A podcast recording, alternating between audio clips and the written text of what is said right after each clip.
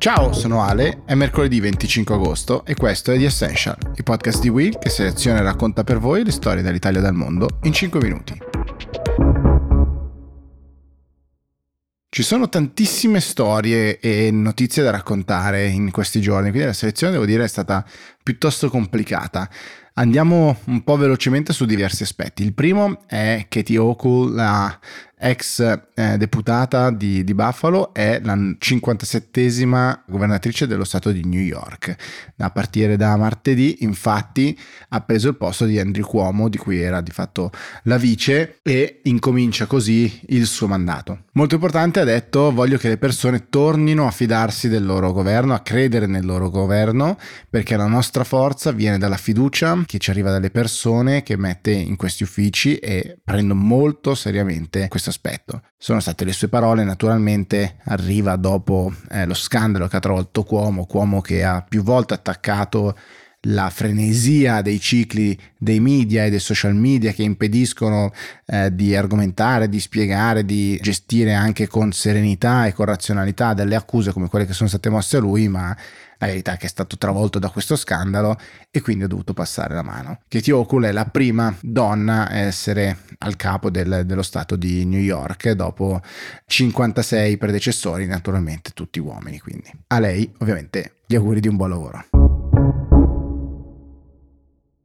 La seconda notizia è legata naturalmente a quello che sta succedendo in Afghanistan. Eh, nella giornata di martedì si sono riuniti i capi di Stato del G7 eh, che hanno concordato una roadmap per il dialogo, l'engagement con i talebani e in particolare per l'evacuazione degli afghani che ne hanno diritto e che gli alleati intendono aiutare insomma a lasciare il paese. I leader europei, incluso Johnson, hanno provato a convincere Joe Biden di allungare un pochettino la scadenza prevista al 31 agosto per il ritiro delle truppe, ma Biden e i talebani ovviamente non erano questa idea tant'è che i talebani nei giorni scorsi, come avrete sicuramente sentito, avevano considerato questa una red line, quindi un qualcosa di non negoziabile come scadenza e infatti viene confermato il eh, ritiro completo entro il 31 di agosto. Il comunicato stampa che hanno fatto i leader del G7 è eh, molto ovviamente un esercizio di grande diplomazia e questa eh, diciamo, idea che hanno concordato a sviluppare una roadmap per assicurare appunto che tutto quello che è concordato verrà poi rispettato dai talebani e implementato, compreso appunto l'evacuazione degli afghani, è piuttosto soft e in particolare è indubbio che sia stata l'Europa a passare come il grande silente. In queste settimane così concitate, l'Europa è stata incapace di fatto di far valere e far sentire la propria voce in maniera unica e fa fatica anche a farlo nella gestione dei rifugiati, dar loro un visto e poi domani nella gestione ovviamente delle centinaia e migliaia di persone che arriveranno eh, nei nostri paesi.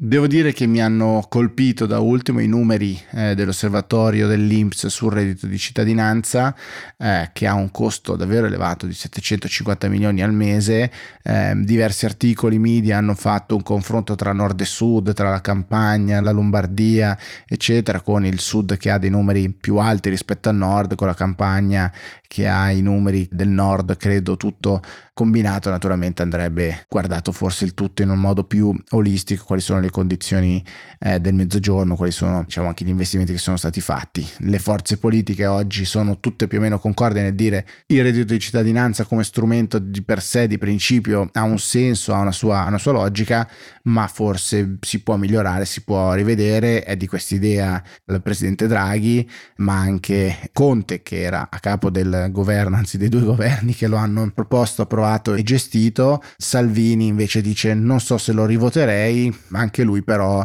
sostanzialmente dicendo bene il principio male poi nella, nell'attuazione. Come sappiamo eh, qui da Will siamo tutti fan de, dell'execution, la discussione sul reddito di cittadinanza o su un basic income come lo chiamano ad esempio negli Stati Uniti è sicuramente molto interessante perché ci sono mille sfumature ma in grandissima parte insomma sono molti paesi che stanno attuando misure di questo tipo e quindi trovare il giusto balance fra il supporto a chi ne ha bisogno per creare magari delle condizioni per avviare nuove imprese, per avere anche semplicemente un po' più di stabilità e dall'altra parte contrastare abusi o persone che magari ottengono questo tipo di benefici non avendone pienamente diritto è piuttosto complicato e sicuramente la politica dovrà occuparsene nelle prossime settimane e mesi. The Essential finisce qui con una nota naturalmente anche per la scomparsa del batterista dei Rolling Stone di cui so che il nostro Lorenzo che è l'uomo dietro ogni podcast di Wii era grande fan e quindi un ricordo e eh, ognuno di voi potrà suonare la sua canzone, la, la propria canzone preferita dei Rolling Stone. Io vi auguro una buona giornata e ci sentiamo domani. Ciao!